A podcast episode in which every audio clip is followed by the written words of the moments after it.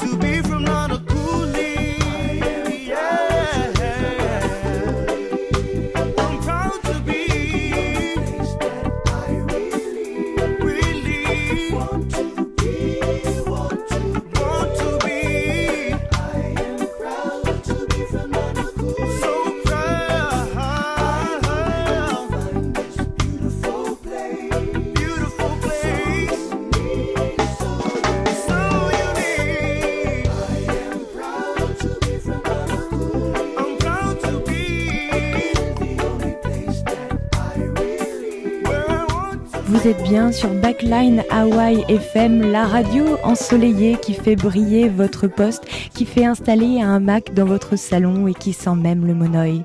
C'était Laga Savea, un chanteur hawaïen qui chante un hymne à sa ville natale, Nakakuli.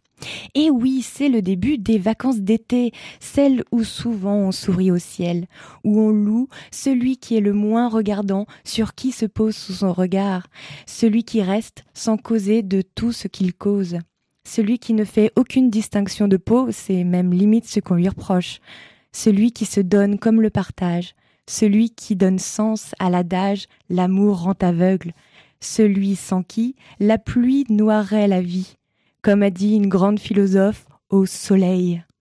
Il ne s'agit pas de s'éloigner de la réalité, il s'agit de la réinventer. La circulaire de Claude Guéant a été abrogée ce jeudi 31 mai, en attendant un nouveau texte. Dans Trêve, il y a aussi rêve.